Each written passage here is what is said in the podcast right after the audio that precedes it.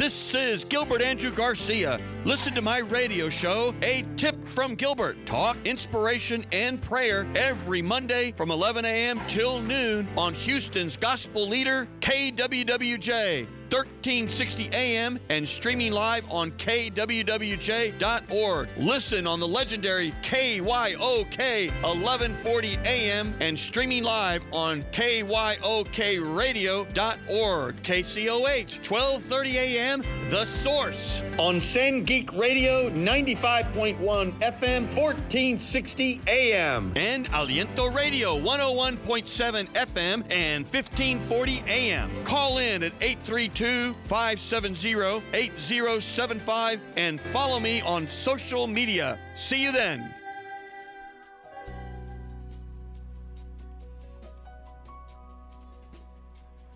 All right, Houston, here we are. Here we are with another episode. Thank you, studio audience, of A Tip from Gilbert Talk, Inspiration, and Prayer. You got me here every Monday. And of course, you can call in, call in, call in.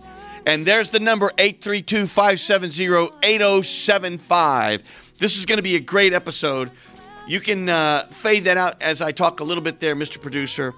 And of course, we are on every Monday from 11 to 12 on KWWJ. Keep walking with Jesus on KYOK, the legendary KYOK, on KCOH, the source. And of course, Aliento Radio and Sangeet Radio. Welcome, welcome, welcome. So, this is a guest that I've been wanting to have on for I, you know, I don't know, maybe a hundred years. No, not that long, but but a long time. And his name is Dr. Stephen Klineberg. Dr. Klineberg, welcome to a tip from Gilbert. Thank you, Gilbert. It's great to be here. Well, thank you. And you know what? Dr. Klineberg, first of all, he has this incredible book, and hopefully we can zoom in on this. It's called The Prophetic City. And what this book really is about, it's about the city of Houston. And it's about all the changes going on and a peek into the future. But the beautiful thing about it is Dr. Klineberg is really a modern Obi-Wan Kenobi. See, this is Obi-Wan Kenobi and I'm young Luke or young Gilbert. Gilbert, follow the force. I'm I'm young Gilbert and you are Obi-Wan Kenobi right. because no pressure here. Yeah, no pressure. because Dr. Klineberg has been doing something amazing and he'll talk about it because he started doing a survey in the city of Houston back in the early 80s, right? Late 1982. 1982. Yep. Houston was still booming. Yeah, you know what? I'm just going to be quiet. But the bottom line is he's been doing a survey and it is amazing what it tells us. But before we go there, we already have a caller. Constable, are you there, Constable? Yes, Mr. Gilbert. How are you doing today? Thanks Con- for having me. Constable, how are you, my friend?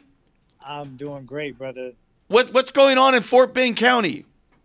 Oh, you know, uh, just the usual, just, uh, you know, things happen every day. And, uh, you know, we just try to make the best of it. Well, we thank you and your team for all you do to keep us safe and to really just take care of people and help guide us. What do you got for us today? What do you got for me? Or what do you got for Dr. Klineberg here on a tip from Gilbert? Well, today, uh, you know, uh, starts spring break, and you know, I just mm. want to kind of talk about some of the stuff, at least out here in Fort Bend County, that has been going on. You know, uh, when when when kids are out on spring break, you know, you have a lot of cars on the road. You know, kids want to go out and party, um, but they should, you know, if they're going to drink, they need to drink more responsible. And I just want to kind of share some stats hmm. on the number of accidents that we had just in Fort Bend County in the year of uh, 2022, and we had about 12,000 uh, crashes. And uh, 12,000 crashes in Fort Bend County last in year. one year. Wow. Wow. One year, and about 3,800 of them were due to speed related, um, mm.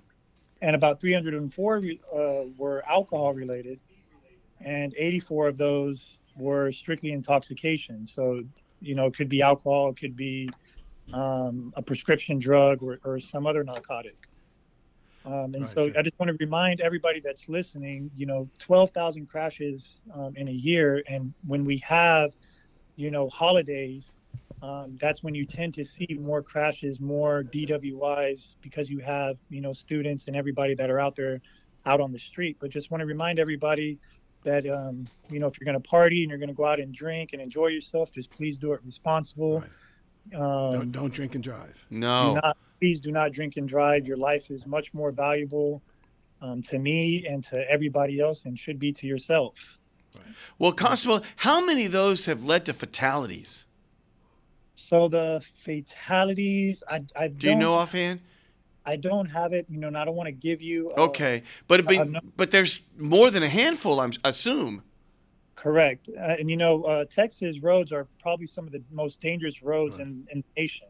And you know, there's the, fatality on Texas roads, and you know, you see the, the signs that, uh, throughout when you're driving, and you know, they they talk about the fatalities, and the state is trying to do what they can. Um, you know, law enforcement tries to do what they can, but you know, there's only so much we can do. We need cooperation from from the community that we serve in order to keep everybody safe. Well, Constable, I really appreciate it. So, uh, if somebody, I don't know the right word, needed help, what's the number for them to call the, for the constable there in Fort Bend? Yes, sir. To So call you, should call your. Uh, is it like call you? Is it call your office? When someone says call the constable, what what who are they calling? Yeah, so you would you typically call the you would call my office. and Okay. You can all uh, to speak for me, but I'll give a, a contact number and I'll actually give out my my email address for anybody that would just want to contact me directly. Um, but the uh, office phone number is 281-242-4014. And I'll repeat it again, 281-242-4014. And my email address is nabil.shike at Fort Bend County tx.gov. Uh, and, um, you know, because I'm very transparent and I love, uh, you know, just interacting with people, I'll actually give out my, my personal contact number if you don't, if you don't mind that. Please.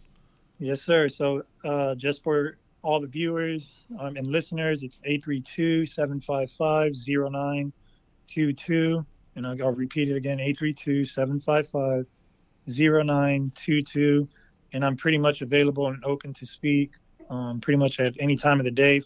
If I don't answer the call, just shoot me a text and I will call you back. Wow, that is. By the way, right now we have you on stream with your your uh, really handsome picture there with uh, your your you know uniform and everything. Um, Constable, we really appreciate you and thank you for all that you do to keep us safe. Yes, sir. Thank you. And thank you for all that you guys do. We're we're trying. We're trying. Well, thank you, my friend. Okay. Take care. Yes, sir.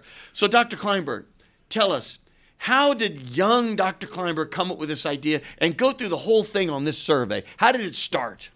So it started as a, uh, it fell to my lot to teach a research methods class to sociology majors at Rice University.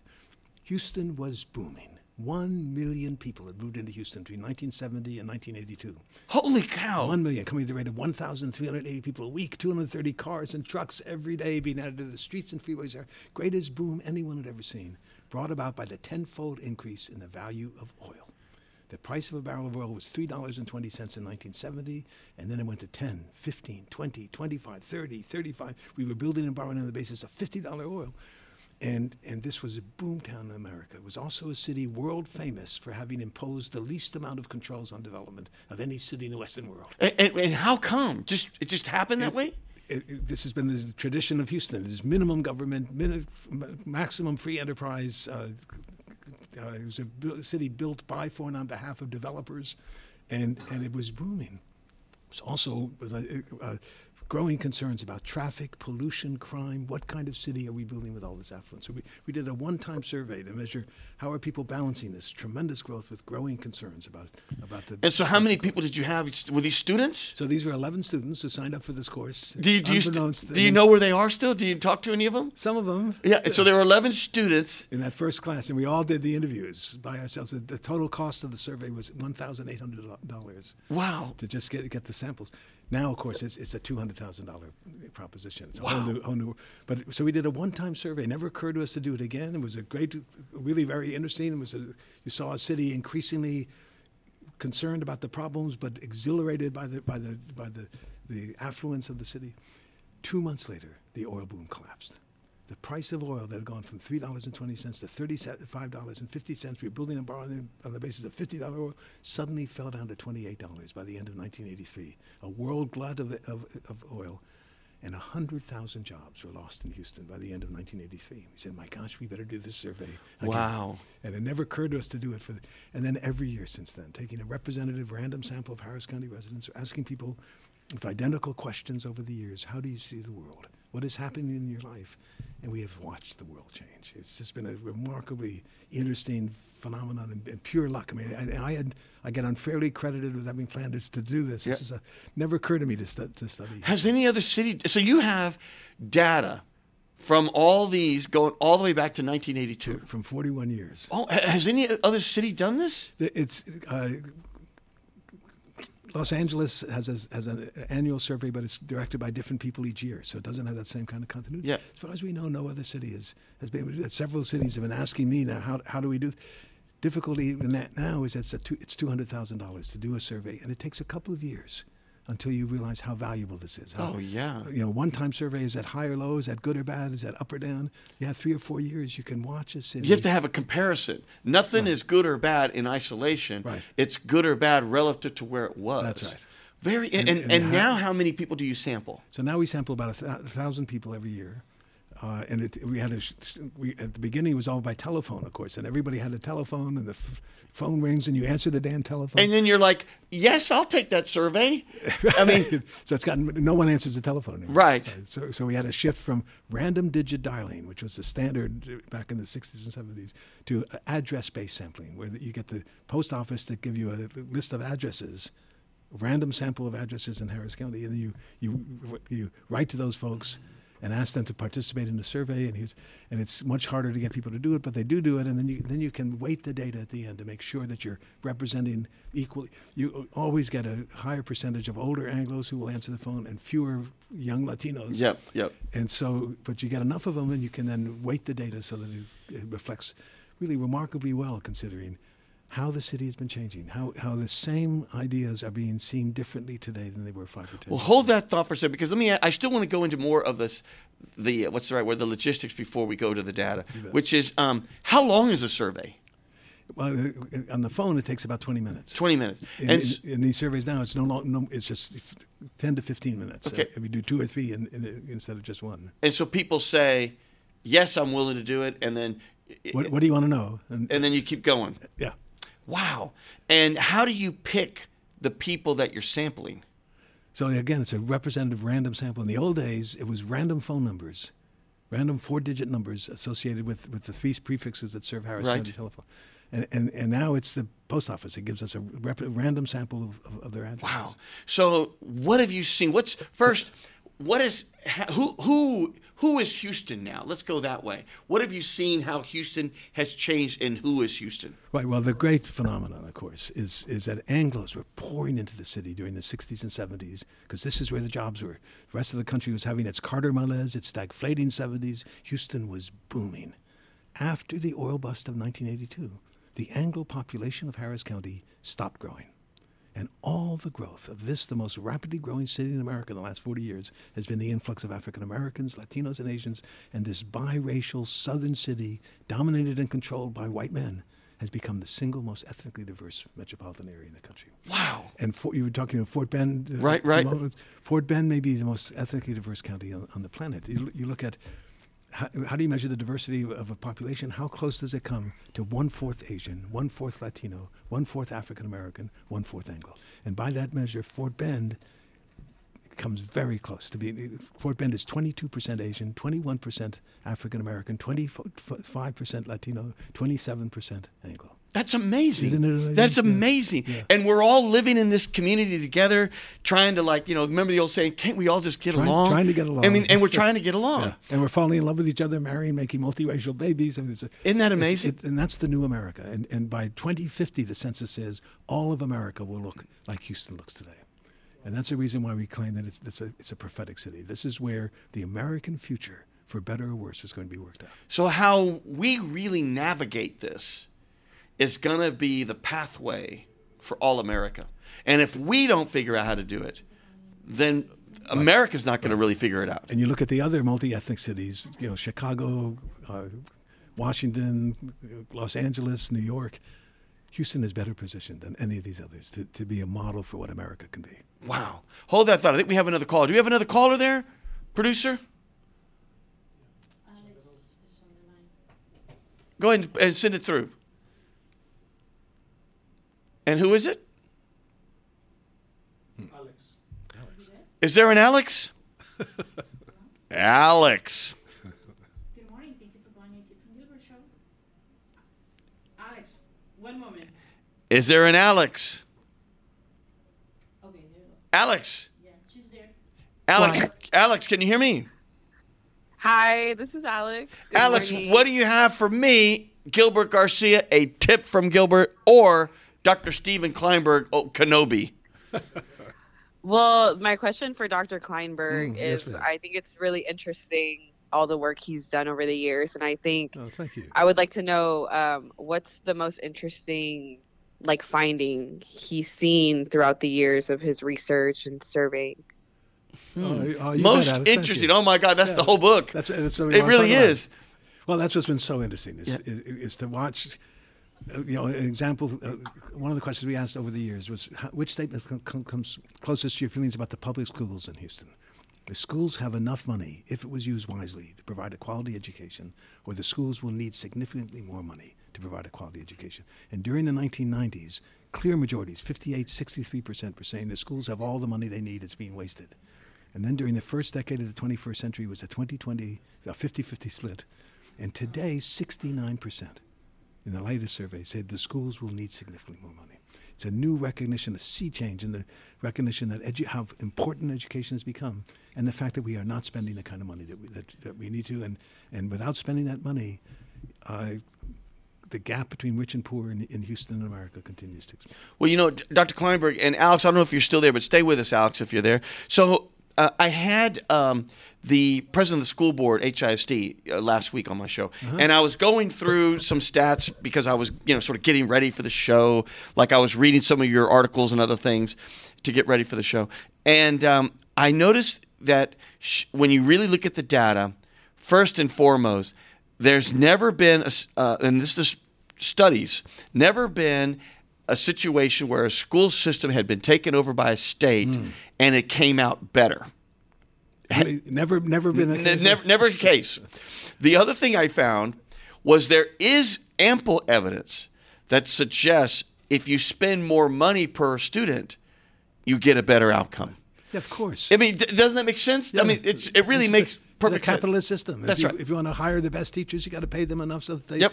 they are able to be teachers and afford to be able to. And then if you and then if you got good teachers, you want to have them with uh, good um, supplies and good uh, you know things around them and, and good libraries and, and you know good tools And- and, and- that costs money. and address the inequalities in Yep. terms of access to health care and so. Well, what's what's interesting is first in Houston. This I'm just speaking facts. I'm not trying to be a political person here, and that is um, the state of Texas spends less per student than any state in America.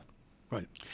On top of that, the city of Houston spends less per student than any other city in the state of Texas. And part of the reason for that is that we've come out of an e- economy in which education was not important. The, the great sources of wealth in, in Texas was land and all the things you could do on the land. The big fortunes made from cotton, timber, cattle, sugar, oil.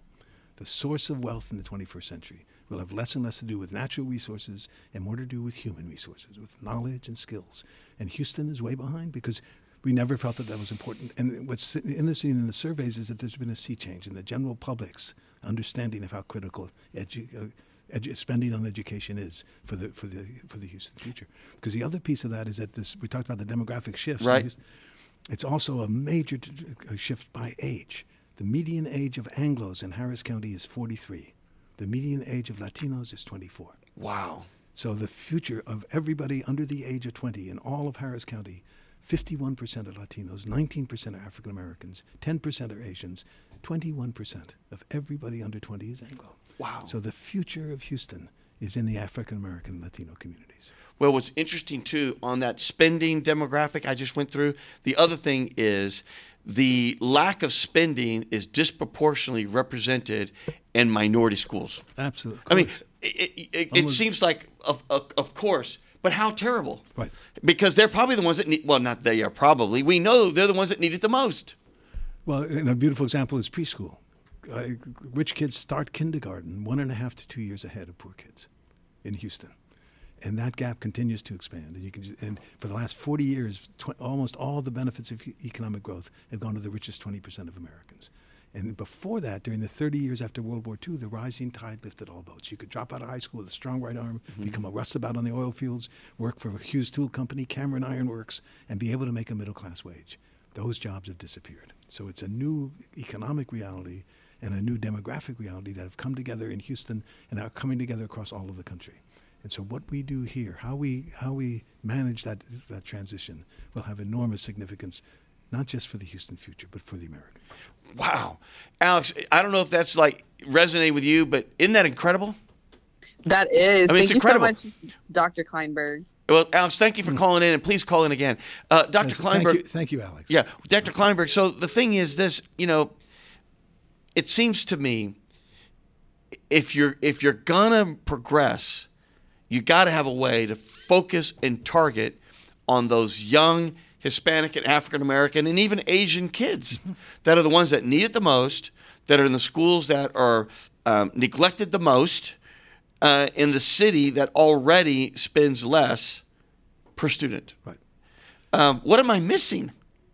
You're, you're, you're, Am I- and, and the general public, if, if finish that, the general public is increasingly aware of the critical importance of this. What we're missing is a way to move that into action, into, a, into a serious, sustained effort to turn that around. Because, because we have only one generation to do it. Well, that comes to there was an incredible article uh, that Dr. Klineberg wrote in the new in the in the uh, Houston Chronicle. It's this is the Outlook section. This was dated February nineteenth, and look at that headline, Houston. Hold on, I'm going to get it so everyone can see it. I'll read it. It's time that leaders catch up with residents.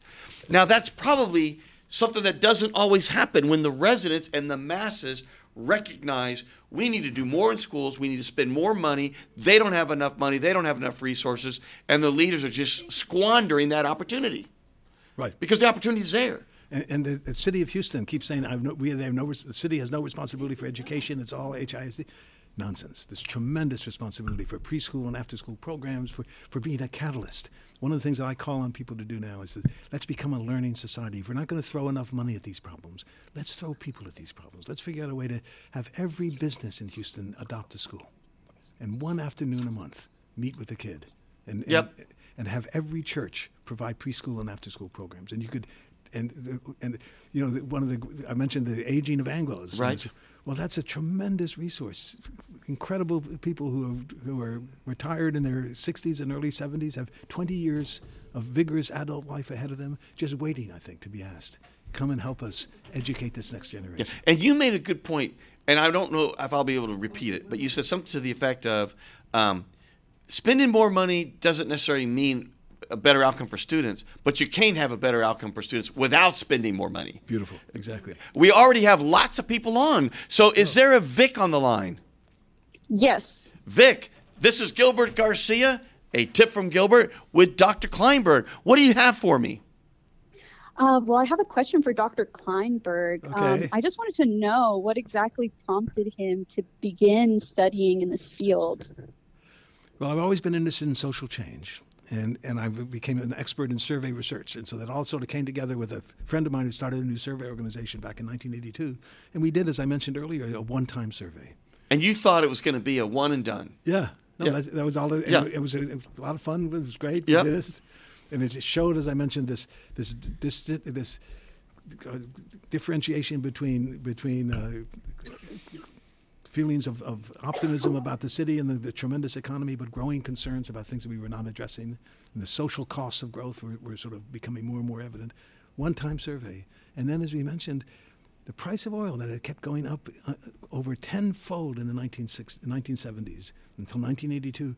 And then suddenly there was a glut of oil, and, and the price of oil fell for the first time down to $28 a barrel, and we had been building and borrowing on the basis of $50 oil, and, and 100,000 jobs were lost by the end of 1983. And so that, so it became clear we've got to do the survey again because it's now a different, different reality. And to what degree has, has the public understood that and seen that?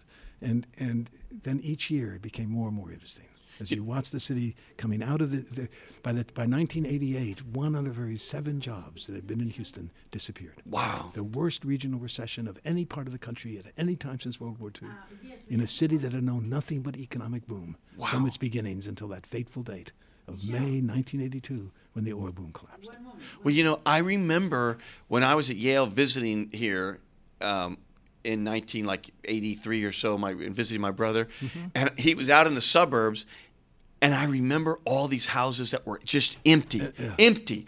I mean, like it- it was almost like the the whole neighborhood was empty, but there there were spotty houses of people living in them. Most of the neighborhood was just empty. People Mass- just gave back their their house. and massive overbuilding because Yeah. we were building on the basis of fifty dollar oil, and by and as I say, by 1983, 1,000 100,000 jobs were lost, and and Houston became the cheapest place in America. Wow. To buy a house and to and, and by and by 1988, one out of every seven jobs had disappeared. Wow. And in general, when you say 100,000 jobs, what does that translate into people? If the average job is, I don't know, let's just make it up, two to three people, a family. Mm-hmm. So you're talking about 300,000 people impacted. Devastating. Something like that. In a- Devastating. in a city that had sort of promised us that we would have nothing but boom for the rest of our lives. Well, Vic, I, I'm so glad you joined us. Any follow up you have for Dr. Klineberg before I move to another caller? Yeah, one moment. No, I just wanted to say that that's amazing, and I support him in all of his endeavors. Oh, thank- Well, thank you. thank you so much. Uh, we have another caller there. Let's what's a, let me see the board there, producer. Is there a Lindsay on? Hold on, Lindsay. I'm trying to figure it out. Lindsay. Is there a Lindsay on? Speak to me, Lindsay. Good morning. Lindsay, Hello. you Hi, have Gilbert. you have me, Gilbert. A tip from Gilbert, talk inspiration and prayer with Dr. Stephen Klineberg, who and we're having an extraordinary conversation about demographics and about the school system and and support and leadership. What do you have for us today? Yes, it's been so exciting to listen to Dr. Klineberg as always, and Oh, thank, you thank you. so much for your for your work. Oh, Um, you bet. Thank you. it's it's invaluable to be able to have that kind of long term, um, just that information, and it really informs the decisions that people make. It sounds like, and thank you again. Oh, you bet. And the survey is going to continue. I'm, I'm, I'm actually leaving fairly soon for, for Washington, D.C. You can't leave, Dr. But- Klineberg. but we have a fantastic Kinder Institute for Urban Research. The Kinder whole- with- Institute is so with- with wonderful. the whole team. It, in the, it's just amazing. yeah. The Kinder It's Institute. very exciting. It's super great. Lindsay, what do you got for Dr. Klineberg? Well, um, mostly this this message is for the viewers and listeners. Um, the nonprofit that I'm I've just recently started up has finally kind of um, because of your generosity been able to get the first class going. And so Oh, well, my act- pleasure. Wow. yes it's an art class. And so we are kind of also looking to fill some of those education gaps just you know Oh, just good a little bit it's, yeah it's not we're not um you know we're mostly doing art classes with wellness um, coaching in there. And so we're we're wanting people who maybe have experienced something that was either traumatic or it Hmm. could just be you know anybody is welcome to the attend to attend these classes or therapy. yeah. because yeah so it's just kind of a nice um, And what's the age, what's the average age of uh, participants? um right now it's been about surprisingly it's been a little older like about age 40 Mm-hmm. Oh, um, that's great. 35 to 40 so um, but that's because those are the people who we know but people of all ages are welcome to these classes and the supplies are provided and um, we're so excited so if people want to sign up it's at colorsforhealing.org Colors Oh, that's great. for healing.org. Is there a Yeah. phone number or anything like that? yes the phone number is 713-909-08 sorry let me just look again because it's my business number Don't worry. Oops. it's 0843 um, Wonderful. Okay. You got it there, Lindsay? sorry Did you, you, you got it? You, you said it? Yes, it's 713-909-0843. Wonderful. Well, Lindsay, keep doing great and keep us posted here on the show of, of how it's going. Yes, thanks so much, and thanks again for the contribution. It was my pleasure. Uh, you bet. No, and, and that's such an important part for the Houston future is is the, all these initiatives that are developing across the city. We got to find a way. We just need to coordinate them. Yep. We need to expand them. W- But, w- but Houston has all the resources it needs to I- make this happen. we got to expand. We got to expand. We have an Ernie on the line. Is there an Ernie on the line? Yes, good morning. Good morning, gentlemen. Ernie, you got me, Gilbert Garcia. Tip from Gilbert. Talk inspiration and prayer with Dr. Stephen Klineberg. What do you got? Dr. Klineberg and uh, Gilbert, I want to really commend you both as leaders. And most definitely, Dr. Klineberg, your profound research has just helped our city overall. Oh. And I just want to applaud you for your due diligence in trying to encourage everyone to pay attention to the data. Because, as you said, I was in a presentation you did with Big Brothers Big Sisters for Oh, the city of Mhm. Houston. Yes, you did a beautiful job telling people that mentor programs and companies such as Gilbert's who uh, support youth activity is Mm-hmm. vital to the overall success of education in our city. Here, here. And I want to know how are you going to continue to promote that as the Kinder Institute as you uh, pass the baton with Rice University? But I know you'll still be there in spirit. No, you bet. Well, thank you so much. Well, the Kinder Institute just received a $50 million grant Wow. from the Kinder Foundation. Wow. So it's in tremendous shape, and it's, and under the leadership of Ruth Lopez Turley, whose expertise is precisely in educational inequalities. Uh, it's it's beautifully positioned to, to expand the survey for the next 40 years, and also to to, to study what's what works and what doesn't across the board, and to be a, a, a think tank and a resource for the, as a city understands its its need to make these new investments in ensuring that Houston is positioned for prosperity in the very different world of the of, of the 21st century. The the new knowledge global economy where the source of wealth is knowledge rather than natural resources, and where investing in, in, in our people is the most important thing we can do. I'm going to uh, ask you some questions about the survey. Ernie, anything else you got? Yes, I just want to also commend uh, Gilbert last week. You talked about the importance of corporations working with the city and working with um, different nonprofits to provide resources to schools. And I think it's no, it's so important now as you see Wheatley High School needing the support from the from everyone.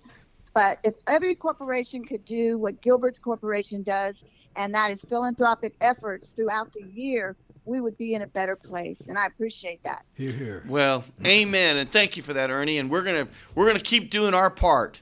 Uh, so thank you for calling into the show. Uh, I'm gonna move to the next call. We have a Michelle. Do we have a Michelle? Michelle, I'm trying for you now. Is there a Michelle on the line? A tip one. Michelle, can you hear me? I can hear you. Michelle, what do you got? This is Gilbert Garcia, a tip from Gilbert with Dr. Stephen Klineberg. Yes, well, good morning. I just want to uh, commend Dr. Klineberg for the research and the data that he has phenomenally searched out to bring and to educate um, the viewers and the city of Houston Thank you. and all other cities that um, listen to his uh, listen to his work. But my question is, uh, as we all know, we are in light and view of what is taking place with uh, HISD at this moment. My my question here is, why do you think that um, that we are waiting around uh, at this critical moment to step in and to now be radical when this situation has been going on for for quite some time now, and now everyone uh, because it didn't become critical just Right. overnight, Oh, but it's it's been in this it's been in this state for quite some time, and now everybody at the last minute when the when the state wants to come in or TEA wants to come in and wants to take over. So why do you think that we waited to the last moment to want to uh, try to bring resolve to an issue that's been going on for quite some time? yeah, that's a great. that's, uh, that's a tough one. a It's, a, great it's it is the question, but it's a tough one because it's so many elements. Right. And you know whether it's politics or whether it's just There's just so many elements to that. And we're talking about needing to put more resources, either Mm-hmm. both both financial resources and, and our human energy resources, to turn this around in it in a city that has never thought this was important. Edu- no one, education was, was a nice thing to have, but the source of wealth was was natural resources, and you d- dig, dug holes in the ground and you made money. And there were wonderful blue collar jobs for anyone who wanted to, to work, and, and the rising tide was lifting all boats. That's been the, the legacy of Houston. Suddenly changed in 1982, and everything changed. It was really a remarkable date. Uh, and, and but we're still many of us stuck in the in the in the kind of thinking that that supported and went with the expectation of continual boom. And so it's what is interesting in the surveys is that for the last 40 years, virtually all the benefits of economic growth have gone to the richest 20% of Americans. And 60% of all American families that had experienced a doubling of their incomes in the 30 years after World War II have basically stagnated for the last 40 years. Wow. And it's taken a while for, for the general public to recognize. So, one example of a question we asked over the years is Do you think that most people who receive welfare payments are really in need of help or are they taking advantage of the system? And the percent saying they're really in need of help, when he first asked that question, was uh, 53%, growing to 87%. So, survey this year. so when the surveys first started, 53% said they really needed help, which means 47% said they really don't need Yeah. it. They're just want free this, free that. That's right. And now 87% realize that they need it.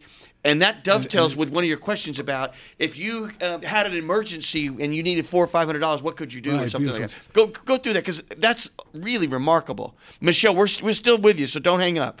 I'm listening. I'm Okay, thank you. listening. Because this is a this is a very great question. Go ahead, Dr. Yeah, Klineberg. the question said, uh, supposing you had to come up with $400 to meet an emergency expense. Yes. How would you deal with that situation? Would you be able to pay for it out of savings? Would you need to borrow it? Or would you not be able to come up with $400?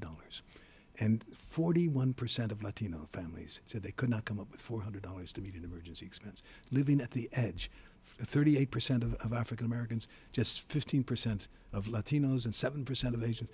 But it, but it tells you how, how close people are to, to, to having suffering and the deepening inequalities. Another example is uh, we asked people, do you, do you and your family currently have any health insurance? And 48% of Latinos said they had no health insurance whatsoever.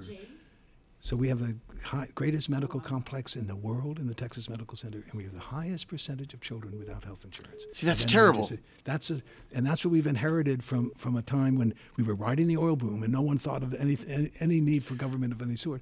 And now increasing recognition when you ask people in the privacy of their homes, government has to take a take a role in reducing the inequalities in America. And here they are bailing out big banks and doing all these things, even today. Uh, Well, people say they're not bailing out the banks, but they are because the depositors know that they're only guaranteed safety for two hundred and fifty thousand dollars, and yet a lot of people were had extra money in there, probably because these were high flying rates. And at the end of the day, they're going to be made whole. And would they do that for a smaller bank, a minority owned bank, or depositors in a minority community versus Silicon Valley? I mean, these bring up very interesting questions as it goes back to the, the whole concept of um, the 87% on the, on the welfare. You know, all you got to do, Dr. Klineberg, is do one of these turkey giveaways for Thanksgiving or Christmas. And I've done many in the last two years. Borris Miles does them, and I support Senator Miles. And I've been with him. Christina Morales, the state rep with Marianne Pettis, and I've been with her. Um, some of the churches, Claude Cummings and Claude Cummings the third. The, he's got the, uh, the the church there. I forgot exactly the street, but I've done it with his church. Uh, people line up Right. three, four hours in advance for free food. Tremendous poverty in the city. Yeah, and and these are not, you know, this is not about oh, I just want free this, free that. No, these are people that that's the difference between having any meal or not. That's right. The And recognition that people are really in need of help. they're, It's- it's, it's so clear. It's so Yeah. clear cut. Yeah. And I've been there, and I try to you know say something to them, and you'd be surprised. I mean, it breaks your heart how many of these women, older women, will hug me and thank you. I was not going to have anything for the holiday.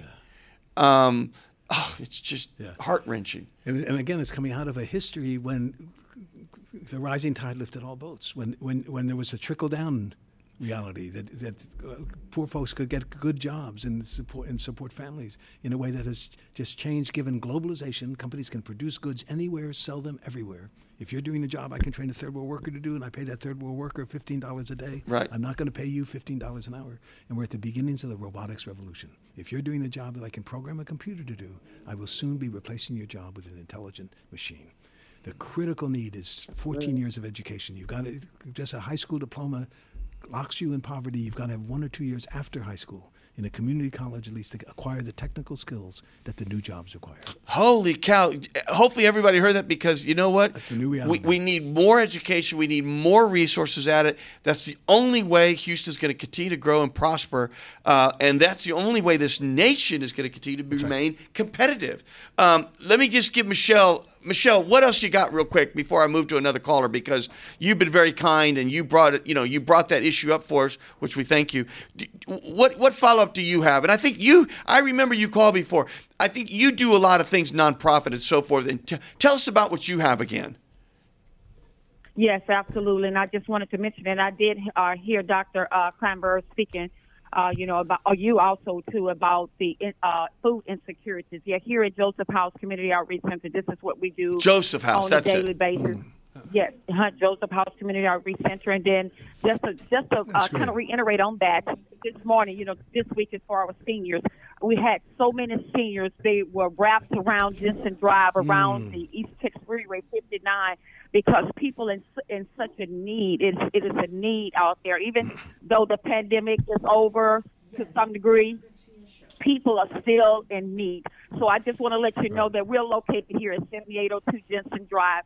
That's our north uh, north uh, east side of um, of 59 East Texas Freeway. You call us 281-936-8175 if you're in need. If you know someone that's in need, this is what we do here. Food, food. No cost for the food. All there is, you have to make an appointment. It is appointment. It is made by appointment because we have so many people. But again, this is Joseph House Community Outreach Center. Look us up, That's right. Joseph House at josephhousecoc.org. Michelle, thank you for calling. You are a saint. Uh, you know, it, you're doing the Lord's work, and we thank you. And I'm hugging you on cyberspace. I think we have another caller there, Dr. Klineberg. You're, you're just popular, man. Every, everybody, everybody wants to learn, um, which is a great thing. We need to learn, and as a community, we've got to come together, learn from each other, share information. And that's the only way we're going to continue to progress. Um, we have another call. We have Jay Flores. Jay, are you there? Yes, Mr. Garcia, how are you? God bless you. How you doing? How you Um, doing, well, doctor? th- thank you for calling me, Jay. What what can we do for you? What question do you have for either me, Gilbert Garcia, or Dr. Klineberg? Well, I am in New York, and um, I'm actually right now uh, relocating to Houston. Oh, how Uh, well! I'm actually. we can't wait to have you. yeah, thank you so much. Um, and you know, in, in regards of what you you folks are saying right now, in, in towards the uh, uh, financial situation, uh, families, um, you know, it, it, I'm very surprised. 48% of Americans, uh, more or less, um, it's they don't even have an, an emergency, a thousand dollars, uh, Right. in, in able to to to support any emergency, like a car breaking down. Um, and you need, you know, you need a five, six hundred dollars. They don't even have that, and uh, 58%, close to 50% Americans that don't even have $5,000 in their account. Um, so, you know, with this situation and with the uh, high growth of uh, Hispanic Americans in states like like Texas, uh, like the city of uh, Houston, you know, we need we need more financial education to the public. And I think that if you if you realize you go to school, we go to we go to high school, we go to college. Uh, once you hit high school, a lot of the a lot of uh, a lot of us don't go to college, and during in, in high school we don't have financial education. They never told us how to do budgeting Right. and how to grow our, our savings and, and what to do with that savings, uh, uh, how to um, deal with being um, uh, free of, of of debt, and and then what to do with that savings, how to invest it, how to grow it, change our family tree. And I think that uh, financial education for the public is one of the most important things that we could do um, because one of the strongest things that we have um, it's it's our income is the is the tool that we have to grow uh, um, our um, savings and, Sure. and, and, and to have an opportunity for investing. So um, what, one of my questions is, uh, for example, um, uh, Mr. Garcia, you you are an amazing a very successful man financially, and, and I congratulate you. Um, in what what what would you uh, what would be a suggestions from your point of what can a, a, a middle class family, not that uh, is struggling, but because usually uh, uh, it, it says fifty six thousand dollars is what uh, a American uh, household brings. Yeah, an average. Um, what would you suggest for for an average family to start uh, on investing if if you want to look at for like a stock market, for example, or something for a long term for retirement? What would suggestions would you would you give out to folks like us? Sure. Well, thank you for the call, and you can stay on. And thank you for the question. I'm not a wealth advisor, but let me give you my two cents. First and foremost, there are so many low hanging fruit things, meaning I see people all the time getting lots of credit cards, and the Yes. rates on the credit cards are just obscenely high. Right. Uh, I see people that may have very high mortgage loans and they could refinance it, save money, and it's right in front of you. Um, Right. So, my view is the little things are with any discretionary, which means after expenses, any sort of, I want to say, a little bit of money, extra savings, any discretionary savings, first and foremost, pay down those credit cards, pay down that debt because that's what's eating you up. The interest rates. The interest rate. Some of those are like 18% even now. Uh, the other is your car loan is probably out there. And now you're in New York, you probably have mass transit. But for those that are in car cities like we are, that's probably the next biggest thing, which is your car. And so Yes. again, if you can make a little bit of extra payment on that car to help it get out of the way so you can have it free and clear, that's a good thing to do because that Yes. rate might be high. The third is your home mortgage. First and foremost, if you are in the money and you can refinance it, now rates have gone up quite a bit in the last year or so. Um, but Yes. if it was still in the money, I encourage you to refinance. If it's no longer uh, refinanceable, believe it or not, the cost of money and the compounding of the cost of money is so great over the life of that loan that even if you threw $10 a month extra, it's called a curtailment, extra Yes. to pay down that principal. You'd be mm. surprised long it would how quickly over time you will bring forward that final maturity date. I mean, you'd be very shocked at just Yeah. an extra $10, $20 a month will do Yeah. to shorten the life of the loan. So those to me are some of the easier things that I would try to do with any possible discretionary type uh, monies. Even $10 can help start to pay that down if you do it consistently. So those Yeah. are some of my tidbits of you know what you know what to do. The other is you know the thing about life and and you know I think the great journey about life is we're always still struggling to learn about the journey of life, and hmm. we never have it figured out, Dr. Klineberg. We never do. But the thing I have learned in my 59 years is if you do things that you love, you will probably be good at it. In other mm-hmm. words, the most important thing out there, everyone in Houston and and your kids, you know, kids say, "Well, I want to be a doctor or I want to be a lawyer." At the end of the day, they need to be themselves and if they do something that they enjoy, they'll probably be good at it and be successful at it and have a very uh, happy and fulfilled life. And, Yep. and they're gonna, go they're ahead. gonna, have more than one uh, one job. I mean, they- they- Well, that's that's right. Go ahead, Dr. Klineberg. What, what are you seeing in the data about two job families now? in my early years, Two job persons. Right. Yeah. I mean, well, the the concept of, of a, the one life, one career imperative that you decide what you're going to do at the age of 20 and you do that nonstop until you're 65 and then retire with a pension. That's not the 21st century. We're going to have four to five career changes, they think, for the average person. So it's a lifelong learning and a lifelong process. And one, one has to ask, what, what's the best step for me now? to take at this at this point without necessary and financial literacy, as a caller has suggested, is enormously important as a part of this. But it's also a question of investing in your own skills and and, and coming back to, s- to school from, from birth to college, from cradle to career. Uh, Right. And it's a, it's a, that's that's the new reality of the knowledge economy that we're in. This. Wow. Well, well, Jay, what do you got? I'm going to give you another minute here. What else do you got, my friend? Well, um, I'll be honest with you. Um, I did uh, finan- I educated myself financially on the simple stuff. I didn't go major. I just went and I educated myself on how to budgeting, for example. It's one of the things that Yeah, a lot of us don't really do, don't don't really focus on where does every single dollar go. So I did that for my family. I was forty two thousand dollars in debt, got myself out of there uh, in about a year and a half Amen. and I cre- I created Amen, yes, and I created within almost three years after that. Um, I built the wealth of a hundred thousand dollars. Now, I my parents, my mom worked two jobs. God God bless her uh, for us because we it was a single family. It was a single uh, mom uh, with two kids, two boys. Um, so I know.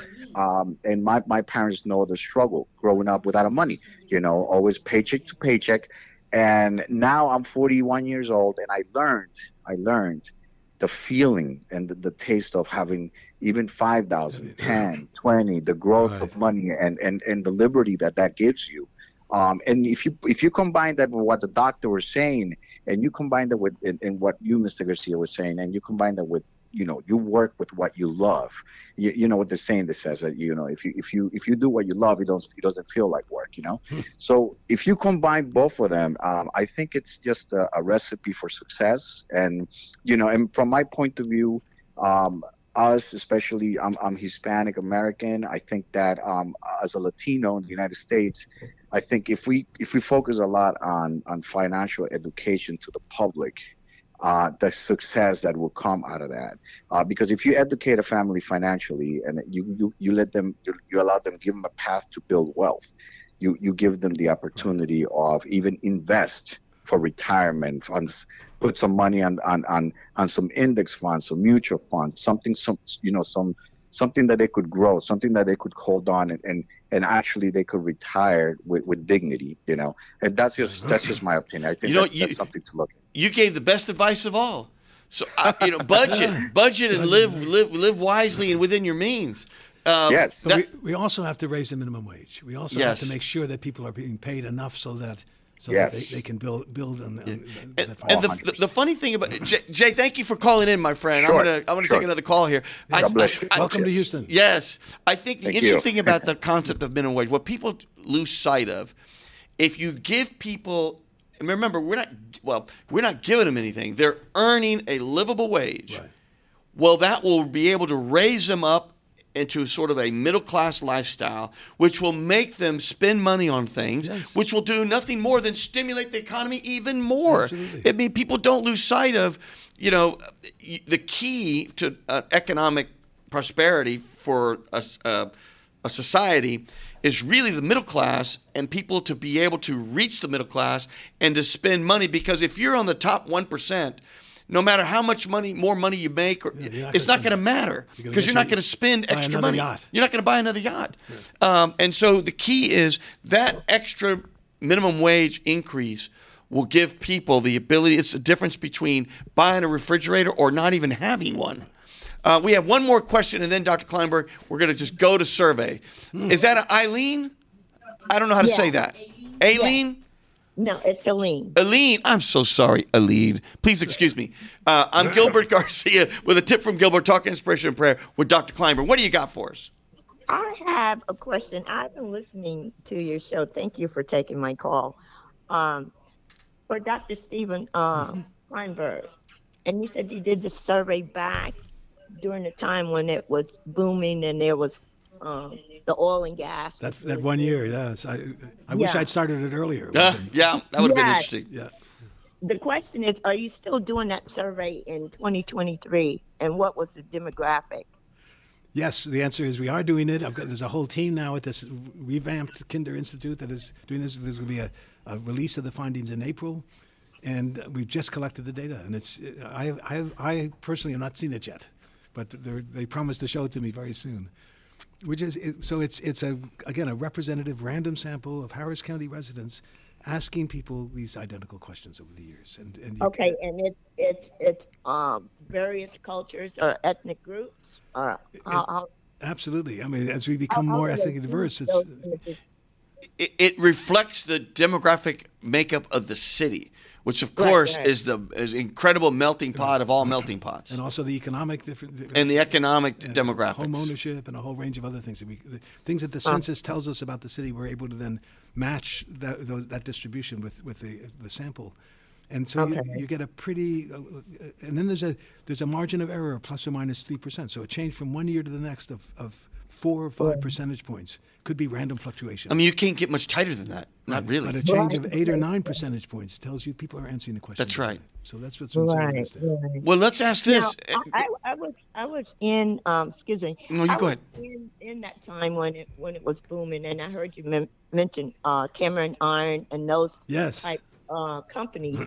and I worked for a lot of oil and gas during that time, and the booming area in the demographic uh, part of this of the scheme of this is that in the oil corridor over in the Katy area, it was very um, prosperous in that area. Right. But I do remember uh, in working in uh, the oil and corridor area, but everything moved out to the woodlands or out that way. Sugarland and demographic was never oil and gas type of, uh, Right. except for things like Lord Daniels and those things. So the uh, whole makeup that changed as it relates to community per um, the individuals that lived in those areas because they were taking their education and their jobs, or they were taking jobs that was in these affluent neighborhoods. So um, the middle class, if you will, uh, because we can start there, because there was middle class, and then there was the upper class, and then we had the people that was uh, living on basic um, life skills P- Poverty. and, yeah. and, and below the poverty line. So that middle class is gone as of today. And we're trying to catch up in an area where we did have jobs like, you know, in oil and gas and people were making money. But then it was um, the ones that was at the top was moving these businesses out of your community or out of areas where you can go and get a job where it could put you in that middle class status.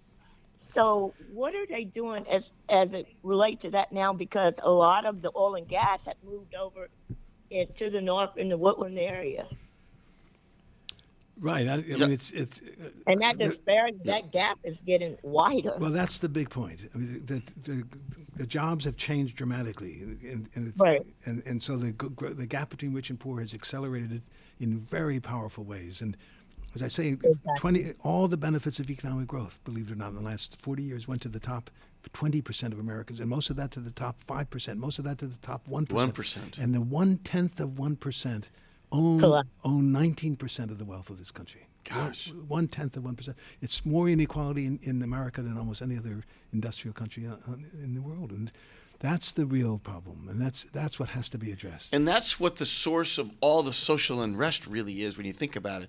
And that's what leads to unequal access to education, health care, uh, all of those things, the overrepresented overrepresentation uh, uh, in the criminal justice system, all of those things. That's right. Eileen, thank you for calling. I'm going to just sort of randomly Thank go through a couple of. I, I agree totally. One last thing, I agree totally with the financial education as well Yes. as the basic education and higher education.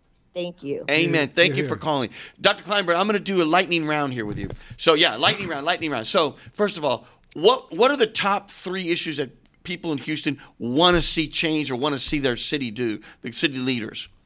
Well, there's a lot of concern about traffic and, and pollution and, and crime, uh, and, and these broader concerns about, about uh, education and about, about what is necessary for, for success, and, and, a, and a significant increase in the percentage that government needs to take action to reduce the income differences between rich and poor. There's a new sensitivity and awareness that that this is not a, a society anymore that gives everybody an equal chance. It's a society that is increasingly concentrating wealth in the hands of a smaller and smaller number of people, and and it's especially a challenge for Houston because. That, that's really where we the, the new folks coming in that will be the population increase are disproportionately underserved by the by the school systems and the and the support systems that we need so so it's a it's a deepening inequality that is increasingly being recognized by the citizens of Houston, and, uh, and something that is goes against the, the Houston grain.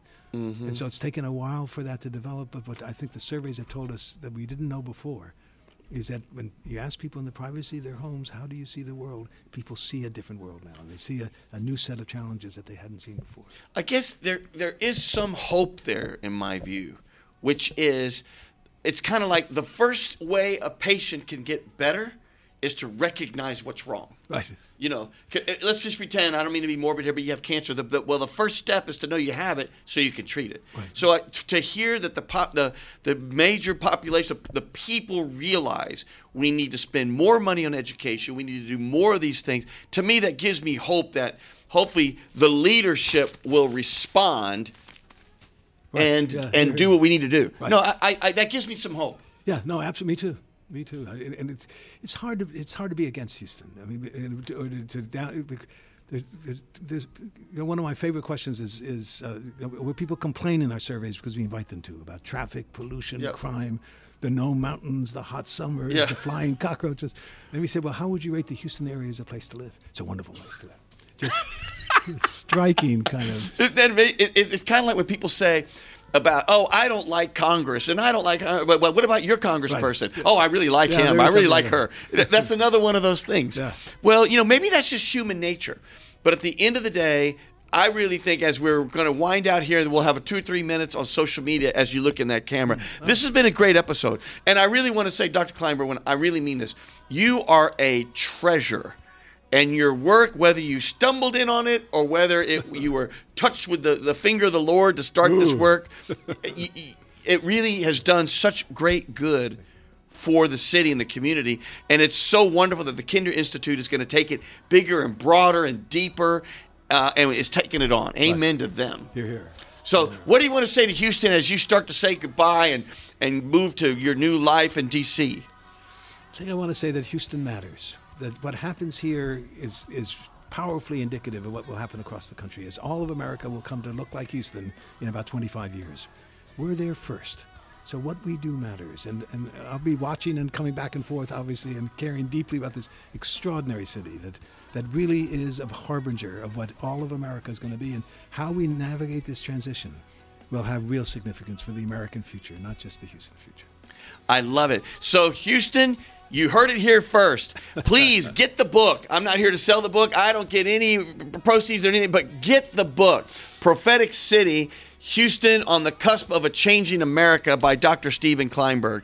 Uh, I'm going to have a most of my copies that I bought are, are, are uh, spoken for, but I'll have a couple in case anyone wants to swing by the, the office. He's going to sign them here, and I'll have a couple here for the community. At the end of the day, it's our Houston.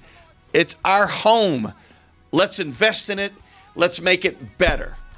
And you heard it here first. And this is Gilbert Andrew Garcia of a tip from Gilbert saying, We'll see you next time. okay.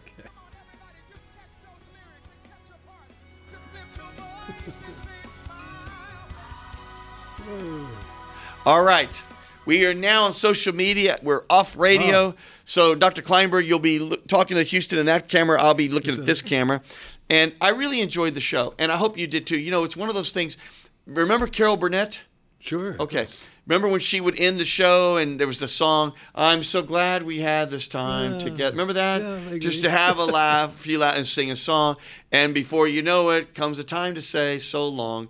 Can you believe our hour's Yeah, over? amazing. Isn't it amazing? Yeah. I mean, it goes like that. That was great fun and really and, and important stuff. I mean, it's really, and, and I think, and, and the, the way the city has responded to the surveys is, is a powerful indication also of a city that cares about itself, wants to know, wants to know, and and. The, you know, we started this survey just with, as I said, it cost us very little money because we had these captive, captive uh, Yep. people doing the interviewing, and then I would go off and give talks about it, and, and I'd say, you know, thank you for asking me. Would you support the survey with a, a tax deductible gift to Rice? And Oh, wow. people immediately came through. And, and within one or two years, we had all the money we needed to be able to hire additional interviewers. And, and then within three or four years, we, we, we could just you know, farm it out to, to professional interviewers right from the beginning. And, and it was a, just a remarkable measure of the degree to which the city said, we want to know what's happening. And, we, and, and here was a, and, and the other thing I like about the surveys I can say to people, don't blame me. I'm just asking. That's the, right. I'm That's just right. asking the questions. That's, that's right. Here's the exact wording of the question. Here's the answers that we get in each of these years. And you can see the evolution of an understanding of the city. And it's not necessarily a poll, you know, because sometimes polls have an agenda or, a, or you know, this is really just old fashioned. What do you think? How do you see the world? How do you see the world? And how do you see Houston? Yeah. and you, you just tell it like it is. It's unfiltered, and you just report back. Here are the data. That's it's incredible. Yeah. And remember, data is key. And you know what they always say: the data will set you free Hmm. because the data is key. Well, Dr. Klineberg, I really appreciate you being on the show. You are. Tell us what are you going to do in D.C. Tell, tell Houston wh- what are you doing as you're going to be in your golden years here and retiring. And I guess are you going to be with your children or grandkids? Well, that's the key. I mean, I've got two children and five grandchildren. They all live in the Washington D.C. area, and four of the five grandchildren went to Rice.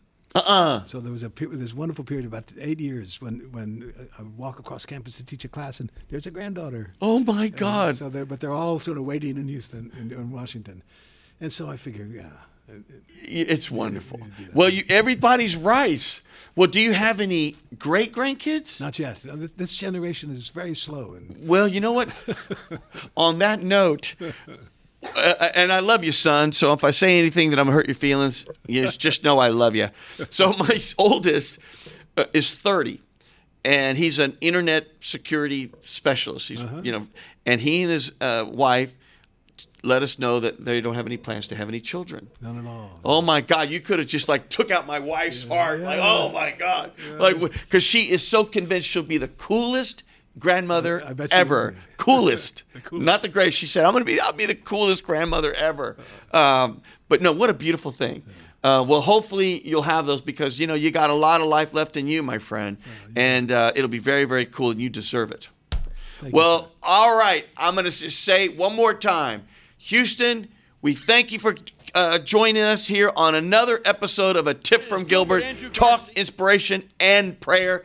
And we will see you next time. This is Gilbert Andrew Garcia. Listen to my radio show, A Tip from Gilbert Talk, Inspiration, and Prayer every Monday from 11 a.m. till noon on Houston's Gospel Leader, KWWJ. 1360 AM and streaming live on kwwj.org. Listen on the legendary KYOK 1140 AM and streaming live on kyokradio.org. KCOH 1230 AM The Source on Sangeet Radio 95.1 FM 1460 AM and Aliento Radio 101.7 FM and 1540 AM. Call in at 832 570 8075 and follow me on social media. See you then.